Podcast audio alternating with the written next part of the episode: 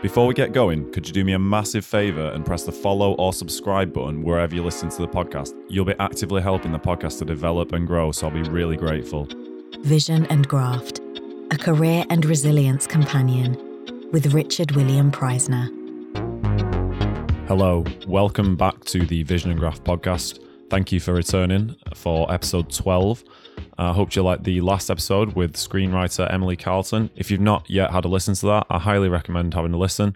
She's full of great tips and creative wisdom, which is what this podcast is all about.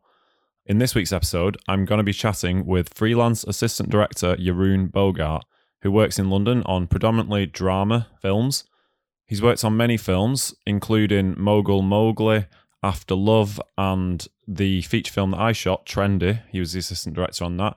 In this episode, he will be discussing what an assistant director does for anyone who doesn't know. Um, there's obviously more than just the director on a film shoot, and I'm proof of that, being a cinematographer. And there are many, many people on a film shoot. So, an assistant director is a very important part of the overall machine. Jeroen will explain what that is, and we'll discuss keeping calm under pressure, communicating with directors, managing relationships with a busy freelance life, which is something that um, I know I've personally found quite tough at points, and a lot of freelancers do. We discuss clicking with collaborators and when we know we've clicked with them and when we haven't, and how to kind of manage that, and the dangers of sort of taking the same approach to new creative work when a new project comes up, and how it's good to adapt in in order to progress. I'll also be explaining how to enter the Rosco Mixed competition, so keep listening to find out more about that. To get your hands on one of those, it's free to enter and very very easy. So without further ado, it's time to get into the chat with Jeroen Bogart.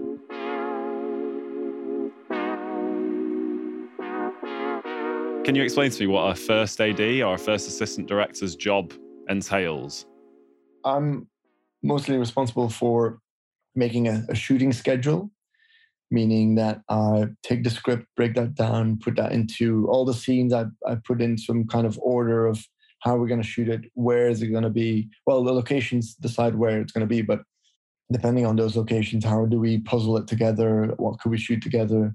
And then when the first day of the shoot arrives, then I'm sort of responsible to run the floor and make sure that everyone has what they need or knows what they need to do it's especially a communications role where you're sort of run the floor and I'm sort of one leg standing with the director trying to accomplish what they want.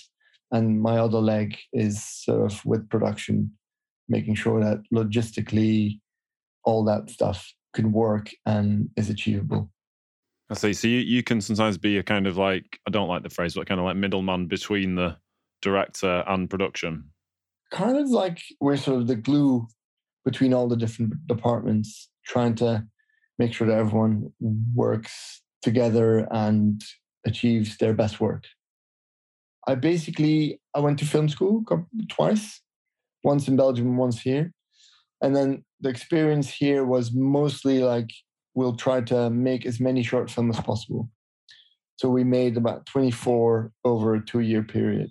But in like a myriad of different departments. Like some days I was lighting, some days I was directing, some days I was doing sound, and we all helped out on each other's films, which was amazing as an experience because if you decide on your own to make that many short films, it would take you a lot longer. So um, from that experience, I quickly realized that a lot of people like overestimate what they can achieve, especially on a short film and I, I, sometimes got a little bit frustrated of like reading a script and looking at something and, and thinking like oh this could be a, a, great little film. But then if you have the money or you don't have the money to achieve it or people just don't think about things ahead of time and are very inefficient and wasteful with other people's time. And there was a few moments where i worked on other people's projects where i felt like oh my god like there's potential here to make this into a great little short film, but like there's no one who who's thinking about making it as efficient as possible. And especially on student short films, everyone does a little bit of everything.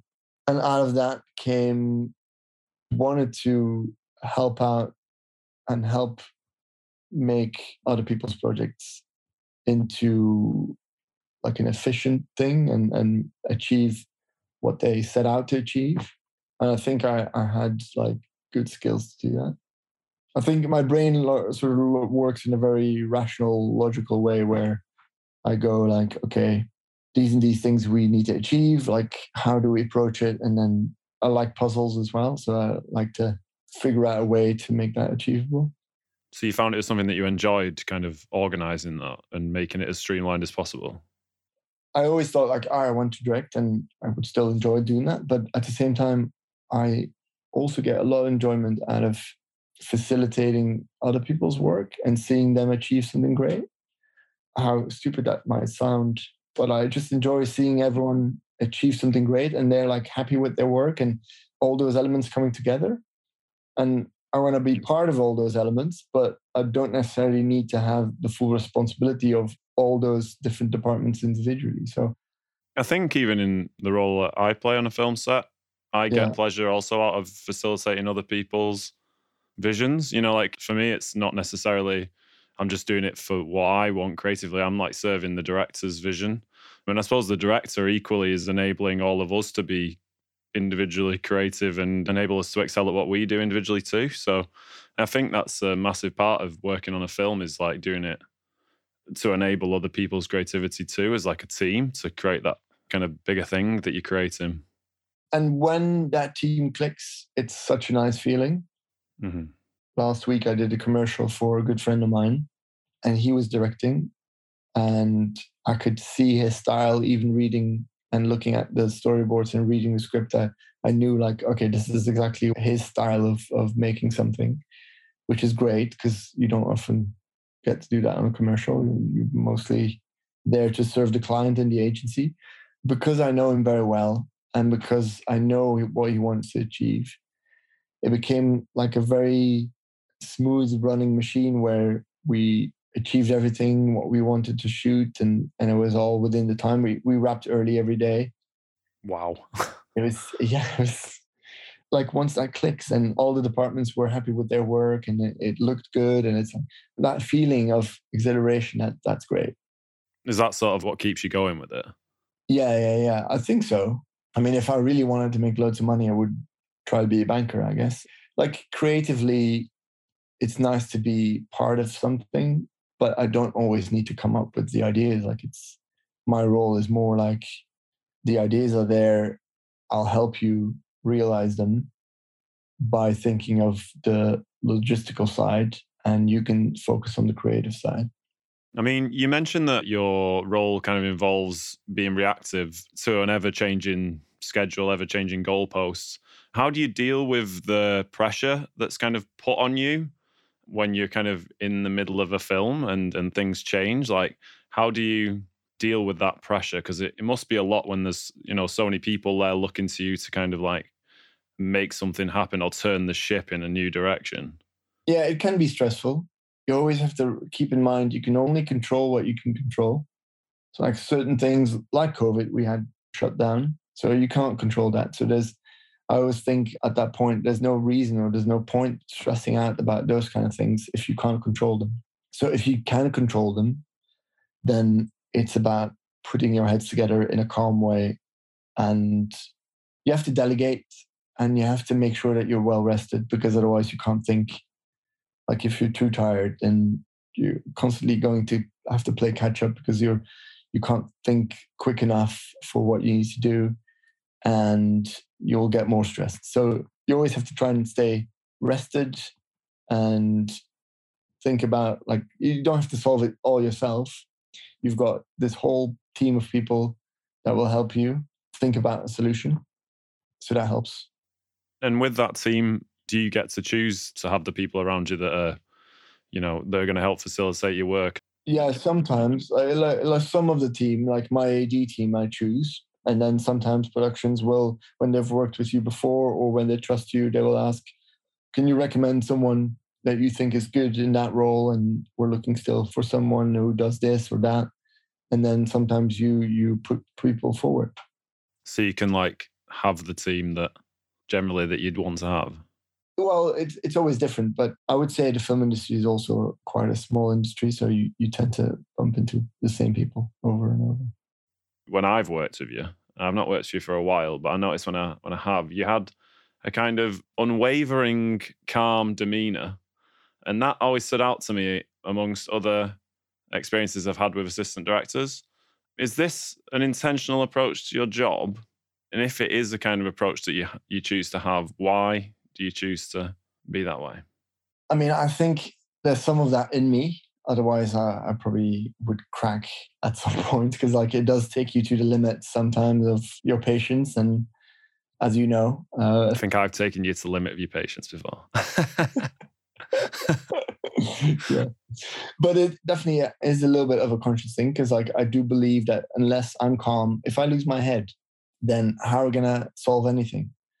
Because there's no point losing your head because you can't think of a, a solution when you're like completely if you start panicking then you'll make a bad decision. So you have to stay calm but also realize from the get-go that you'll have to adjust. So like whatever you thought was going to happen it's never going to 100% happen all the way through. It's a real life situation.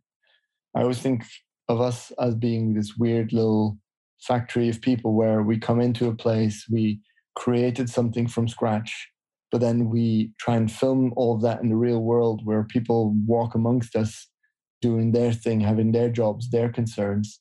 And sometimes that we come across a little bit entitled of like, yeah, but we're filming here. This is, you can't come through this street because we're doing our important stuff. And when you're on the other end of that, you think, like, yeah, but I need to go to my work. Like, why are you stopping me?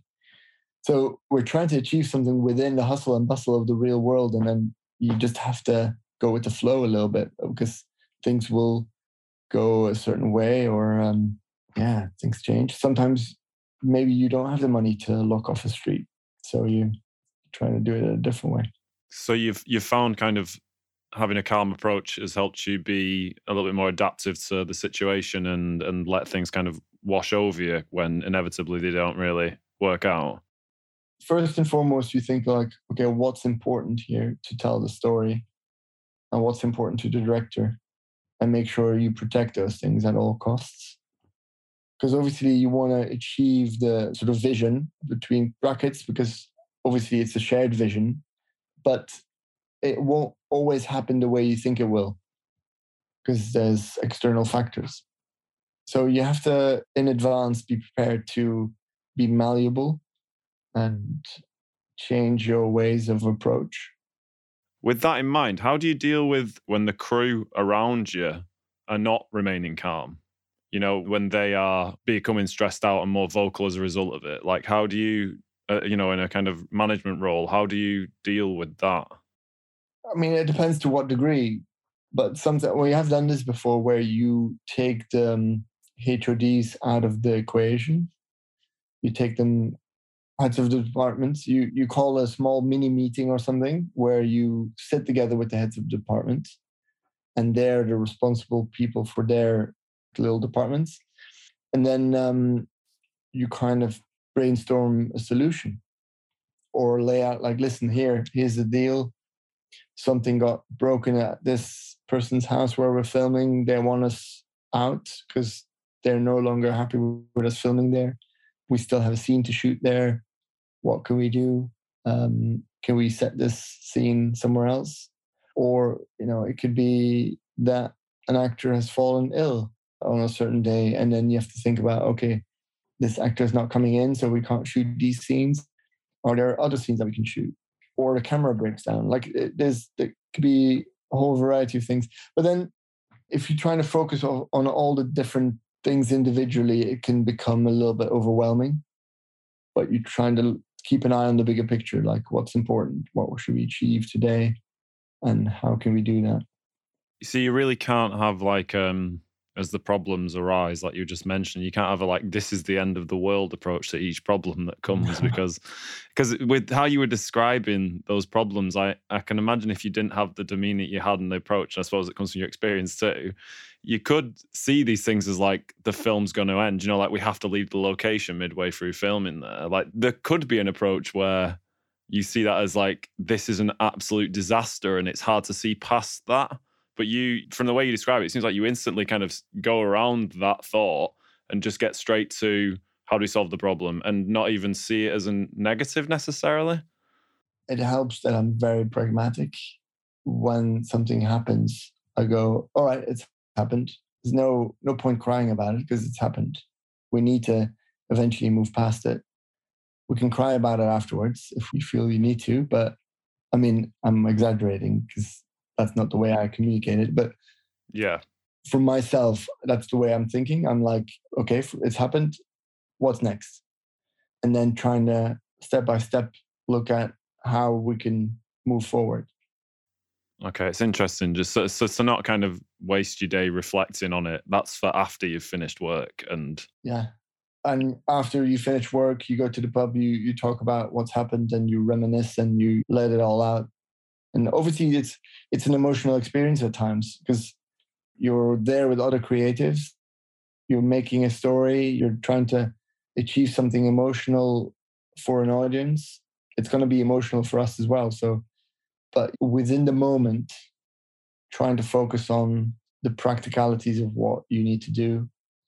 I mean, it sounds very like with the pandemic, it's something we all know. We've all been through it. We had a film that that got shut down in the middle of it. We had to find a way to restart. And then there was loads of scenes that we still had to shoot. One of which was a club scene outside a club but instead of having people wait within like a reception area, we had them wait all outside on the street. There's loads of small examples like that, but with the pandemic, we had to come up with loads of different ways to shoot certain scenes because you you couldn't have the big crowd scenes anymore because you couldn't have people standing too close to each other. So it became like a real challenge for us to make certain things happen. Like we had a we had a scene that played in a small kebab shop. And normally you'd have these three cast members and like loads of extras and in this small kebab shop but we couldn't film in a kebab shop. So we had to build the the kebab shop in studio and sort of um, scale down the extras and and do it in a way where where we could all be far apart from each other yeah, I mean, and films are already quite a difficult thing to organize, and then you've got to add in this this new. I mean, that's I feel like you could do a whole podcast on just the dilemma that the pandemic gave to to you and your job. How do you kind of manage the task of approaching directors, for example, and telling them that what they want isn't a possibility or it needs to change, especially when they're kind of like quite married to the idea? How do you approach that? Because it, it strikes me that it's quite a difficult thing to do. It is difficult. It really, it's one of the most difficult things in my job, I find. I have to admit, I'm not always successful trying to achieve that because some directors are like, no, this is what I'm doing, this is what I want to do. And then ultimately, my position is here's what I propose. You can make your your choice, whatever it is, but when you make one choice, it'll be at the cost of something else. And I try to sort of instill that very early on because it's with, with everything really. Because if you if you're buying a car, for example, if you spend loads of money on a big brand or a new car, and then you've got not as much money to spend on uh, on other things, you know, like it, it's always a trade off. So I try and approach it in a way where I give them the choice of like, okay, you can make your your choice, you can do whatever you want, but if you choose this, it'll come at a cost of something else. And trying to present it that way rather than say you can't do this or you can't do that. So essentially, you're kind of like leaving it up to them to make the call on what's more important. Yeah, and depending on my relationship with them, I can sort of say, "Oh, don't you think this is more important?" And, and sometimes there's a little bit more of a collaboration or a over dialogue, some people see me as, oh, you you're just there to execute what I think is is right and what needs to be done. Or some people take me a little bit more into the fold and allow me to voice my my opinions. But essentially, the buck stops with the producer and the director. So if those two entities agree on something and they want to do this kind of thing, then that's what's going to happen. in a safe way, of course, because like there is moments where if you're trying to do something that's unsafe and we're not equipped to do it in a safe way, I will say no, this can't. And that's where I sort of am in a position of authority in a way where I can say to director, no, we can't do this because it's unsafe. Right. So you just a kind of a bit of a reality check. Yeah. I mean, I don't have to do it often. Mostly people are quite sensible about what needs to be in place and, and productions will get the right safety in place as well. But there has been a few moments where I had to say, like, no, we can't do this because it's unsafe. Well, so to just take you kind of like outside of the actual filmmaking process for a second, I found while working in the film industry that it's put a strain on personal relationships and made it quite difficult to balance like what I need to do for work and the kind of expectations of the person that I'm involved with, for example, or friends and family, and what their expectations might be. What impact has working in film and having kind of such wild schedules had on your relationships over the years? Have you had to kind of adapt or change your approach at all?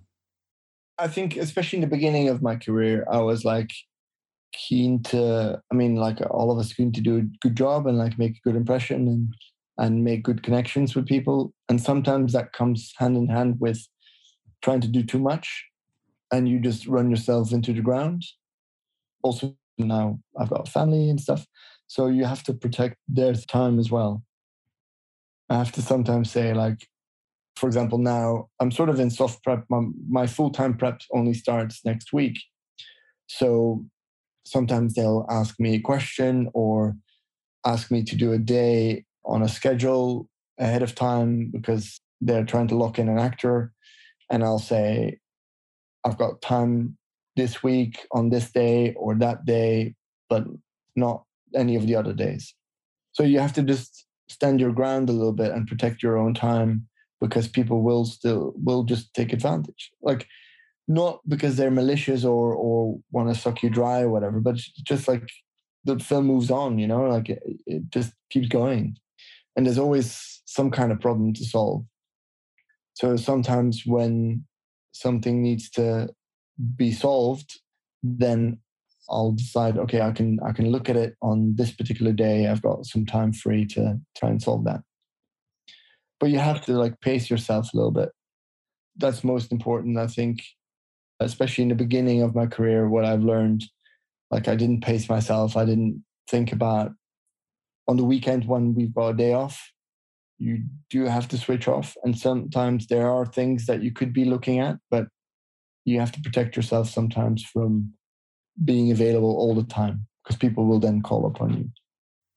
And in the past, like you said at the beginning of your career, not knowing to do that or being too involved in your job, did that have an impact on your personal life in some way then?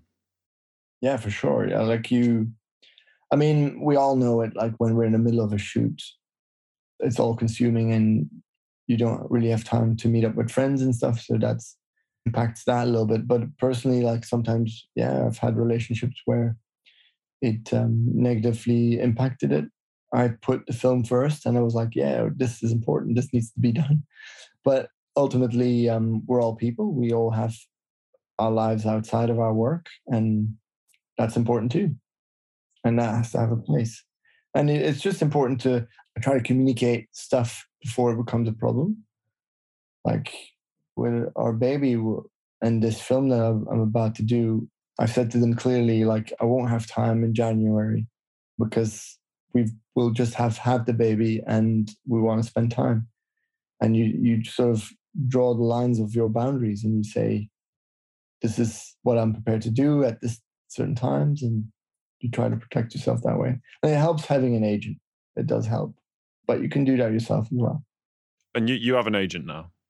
I do. Uh, yeah, I do have an agent now for about two years now. Uh, yeah, it does help.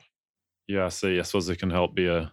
I've talked to one of my guests previously about how they can be a buffer to help give you the time off that you need. Yeah.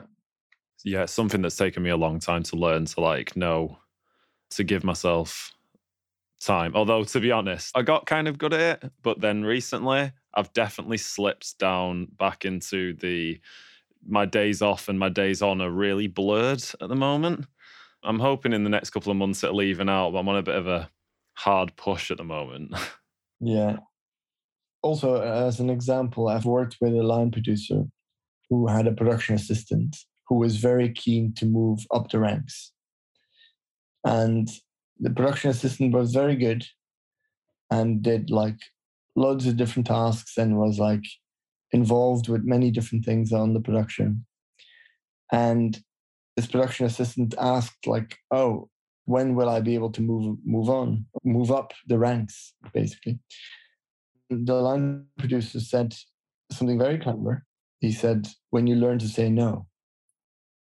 Because like he felt that with moving up the ranks comes a responsibility of knowing when to say no. Because if you are in a position where you're responsible for other people and you say yes to everything and you potentially run yourself into the ground, you won't be able to help those people either. And you'll basically abandon them because you've run yourself into the ground. So it's it's like learning to say no and you know draw the boundaries.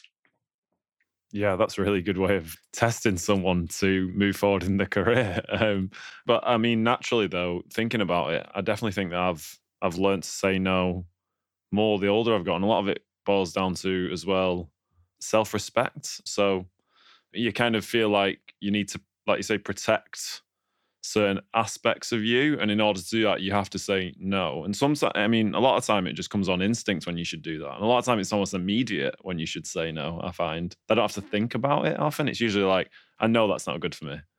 But before i would often say yes to those to do everything even if it wasn't what was best for me.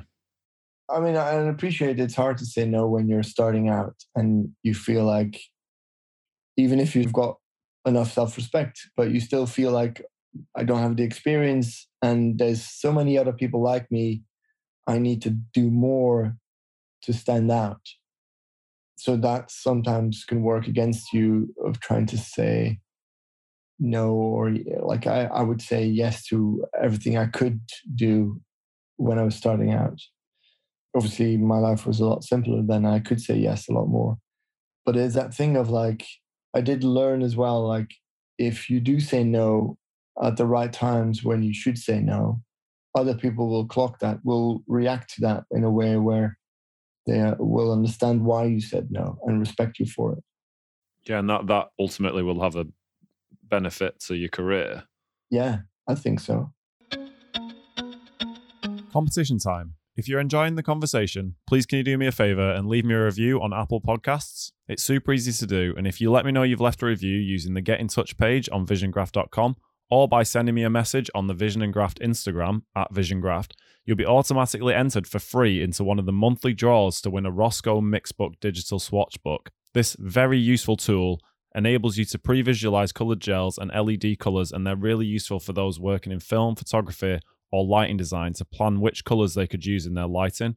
I use mine all the time in my planning, and I couldn't be without it. Spread the word if any of your mates would be interested in getting their hands on one. The competition is free to enter if you really want a mix book and you'd like to increase your chances, if you repost any of my posts on the Vision and Graft Instagram to your story, I will add an extra entry into the competition for you if you let me know that you've done that. The last date for entry is midnight, the 31st of August 2022, and I'll contact the winner directly to arrange their new mixbook delivery. The competition is only available to residents of the UK, EU, USA, and Canada, but if you'd still like to leave me a review if you're outside of those areas, I will very much appreciate that. Full terms and conditions are available at visiongraft.com. Good luck with the competition. Now back to the show.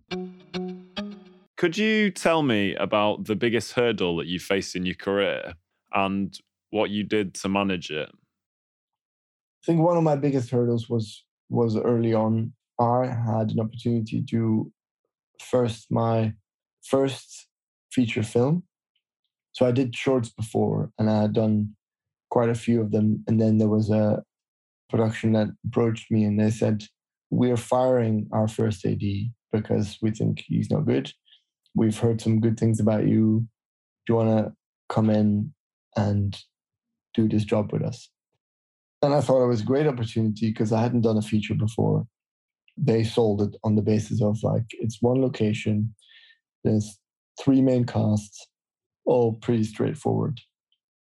Then, when the shoot approached, we got into all kinds of problems, starting with the lighting was all worked into the set and were LED strips that were ordered from China and had to be brought in and had to be worked into the location and some of them didn't work. And so we we lost a shoot day here and there because some of these things just played up and then like i said i ran myself a little bit into the ground and that was like such a big learning curve of of trying to stay on top of things.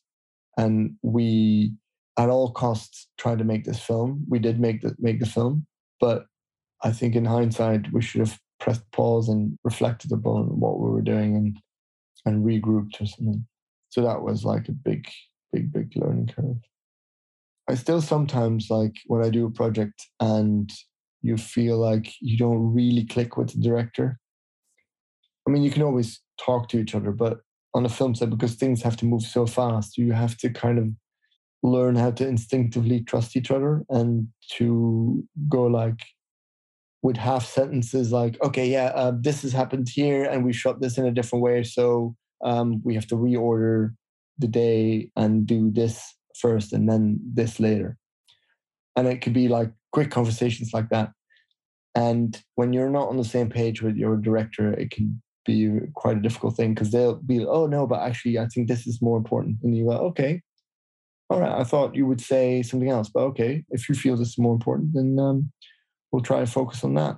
And then you're trying to learn what they're about and what they they feel is going to matter most. But I've I've had it where I just didn't click with them, and it just never got to that point where we felt where we were in sync. And it's strange when that happens because then you start doubting yourself like am i am i just not a good communicator? Are they just misunderstanding everything i say or are they not communicating well enough? But like it happened on a thing where i really respected the director and i'd seen their work and and i was like yeah this is going to be great but but sometimes somehow it didn't click and was like uh, is it me? But then afterwards you do another project that goes really well and and it it's sort of uh, communication runs seamless. And then you think it's just different people different personalities you know? It's we all have an ego no matter what the size is. But you can say like check your ego at the door. Yeah you should do that there's still part of you that you know who you are your character is you still carry that with you you don't become a robot. I try to sort of adapt myself, I would say, to um, what the director is about or what they need. And I don't always succeed.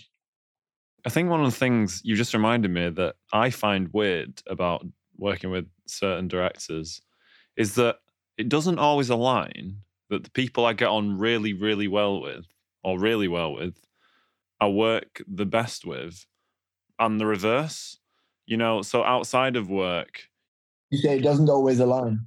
Yeah like and sometimes i've got i've got collaborators i work with that and have worked with that i feel like we really gel at work but then we don't have the relationship outside of work. Not that it would be bad but it's just that that's it just seems to go that way and it's it's not always the case that a creative collaborator for me is also the best of friends with me, you know. But then you like you say, you know, that there's that feeling when you click with someone at work that's different, and it's sort of like it's a feeling, and you just know it's there, and when it does, it feels really good, and you know you're kind of doing something together that's good.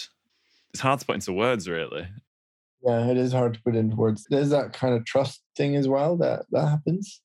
It's like knowing what the other's thinking a little bit too. You know, like both you and I have responsibility in our jobs for what other people are thinking and what other people, you know, we have to kind of understand someone else's vision and try and make that happen. And when you feel like you've really clicked with them, you you feel. I mean, I personally feel like I'm. I know that I'm making what they want me to. You know, I know that I'm. I've got their eye on it as well as mine, and I have that feeling when I know I've got that. But then there are jobs where I'm. It seems like everything I'm doing is not up to what the director wants or we've got a completely different way of approaching things and i can't quite seem to get it to gel but there's other directors i've worked with that i've worked with quite a few times that are just sort of like just go with it, Will. You know what you're doing. When that happens, that's like, oh, that's amazing. You know, like they know when to have a conversation with me and have their input, and they know when to leave me to it because they, they're working with me for a reason that they have, which is hopefully that they want to work with me. Yeah. And I always try to keep in mind as well, like in terms of working together with someone and how that that that goes, how well it goes, how sometimes difficult it is. I always try to approach when you you step into a new project. I don't think about, oh yeah, I've done this before, so therefore I know exactly what we're doing. I try to approach it in a way where wipe the slate clean and trying to approach it as if we're doing everything for the first time, which you kind of are because it's with different people. That's important for me to keep in mind because if I was to approach a film and I don't know how many I've done now, like about 15 or something, but if I was approach, trying to approach a new film and, and said, oh, I can see what you're doing there. I've done that on film six, and uh, what you're trying to do there, I've done that on film three, and then try and do the same thing, what you've done then, then you're making mistakes because their approach to it and their way of working, their personality as well is different. So I'm trying to sort of come with an open mind and think of like, I can see what you've written here and how the scene is going to go and then you you talk about it and ask questions and then slowly that will cement itself into what it what it is but it, it is a, a danger there to try and preempt things and think about like oh yeah like a party scene i've done a party scene before um what do you need 50 people and they'll like you know dance to a certain tune like great like we'll have some confetti and balloons like some people be like, oh no, you know what? Actually, I want them to feel isolated at this party. So actually, we don't need as many people, or we just need more people, but very close, or we want to shoot it slow mo, or we we actually don't want to shoot it slow mo. It's always slightly different. So whatever you're doing is always a little bit different. I can definitely associate with what you're saying there when it comes to lighting as well, because I've I've found I've had people throughout my career tell me that there is a way to do something. And I know there are ways to do things. You know, there are known ways to do solve certain problems when it comes to lighting.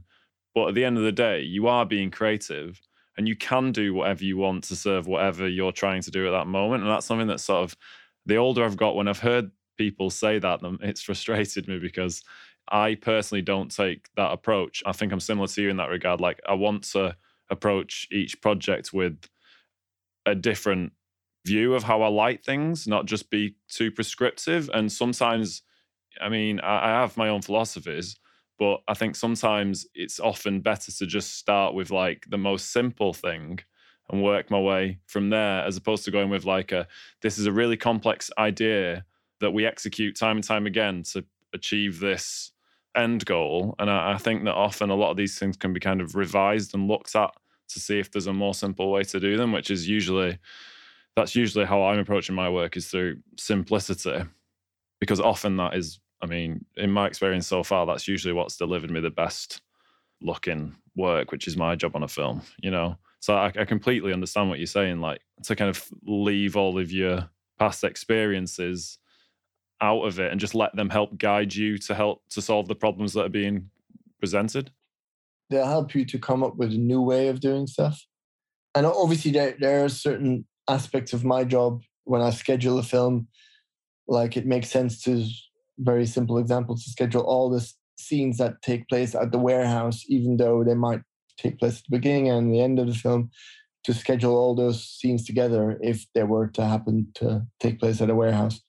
So that just makes common sense. But then do you put all that stuff at the beginning or the end or the middle? Like had a meeting today with uh, two directors for a film. They said, yeah, because of the emotional journey, certain aspects of that journey we want to have in chronological order, so that we that we carry that throughout the film. That we've shot that early on in, in the shooting schedule, so that we know what that is and how that impacts the performance.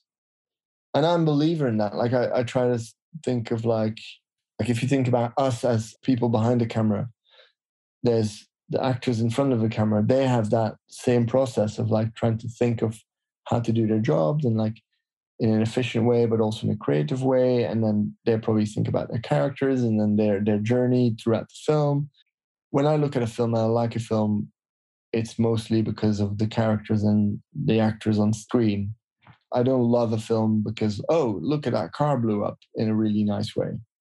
You know, so you have to respect that process of the actor and and trying to see where they're coming from and help them with their process of like maybe we have to live through this moment and the choices we make there will influence other choices further on the story so we should have to shoot that first because depending how we end up shooting it will influence other shots down the line I see. Sort of this sort of comes back to the question asked before about your job, and it's like it's not just all about the the most like efficient way to organize things. It's also about being a creative enabler and being involved in creative decisions to make the film kind of become the best it can be.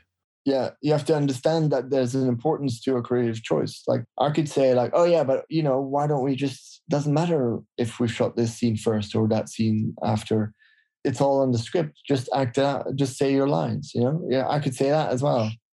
And there have been people who said that. Just stand on your mark and say your lines.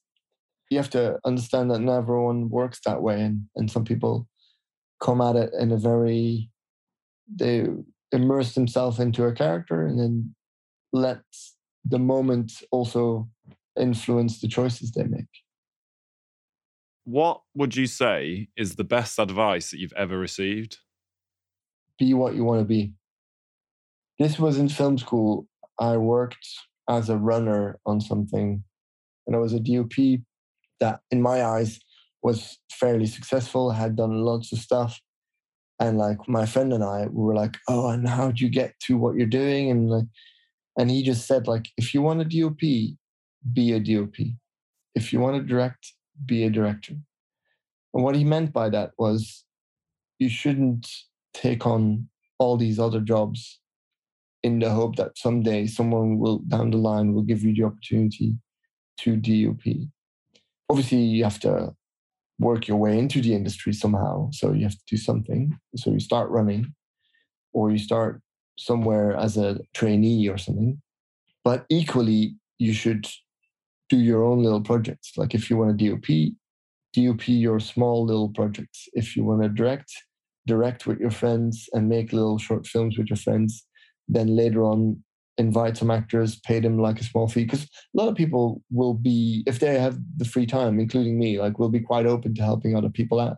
I think that's what I did early on as well. I didn't really, obviously, I went to film school twice and it took me a long way to get where I am now, but I didn't necessarily go the traditional route of being a runner for a long time, then being a third AD for a long time, and then being a first AD. I kind of was first thing short films straight out of film school, but they were like tiny little projects of people that I've met through film school or outside of film school on networking events. You help out and then you make mistakes along the way and then you work on other projects and then you or you meet other people who do the same thing and you, you learn like oh yeah maybe i should have done it this way or that way but there's no point where you're too early to start doing what you actually want to be doing and i say this this this probably goes for like the best example is when you want to be a director like a lot of people are like ah, so how do i become a director where do i go do i start being a runner ad and then gradually i'll i'll become a director well, just direct your short films with your friends. Just do something, but start directing. That won't make you money, so you have to find a way to make money. But like our friend Zach, he's over lockdown, he's made four or five little short films with his mates. Yeah, they've been great. Yeah, like little comedy short films that he made, quite creative, almost no budget. But from that, he honed his skills a little bit, and um, and now the, the commercial that we did was very similar to to what he did on those small short films.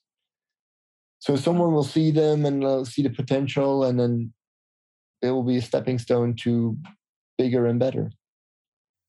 It's kind of like if you want to be a painter, you can work to a system and mix the paints all day. But at some point, you need to like pick up a paintbrush and start learning the skills at least. Like it's not necessarily just about people seeing it; it's about learning the craft too. And I mean, my experience, although I'm by no means an expert, but everything I've learned up to this point has come through doing exactly what you say, like making little films. That even when we when we were younger, you and I were on projects that were sort of along those lines together. So it's really important.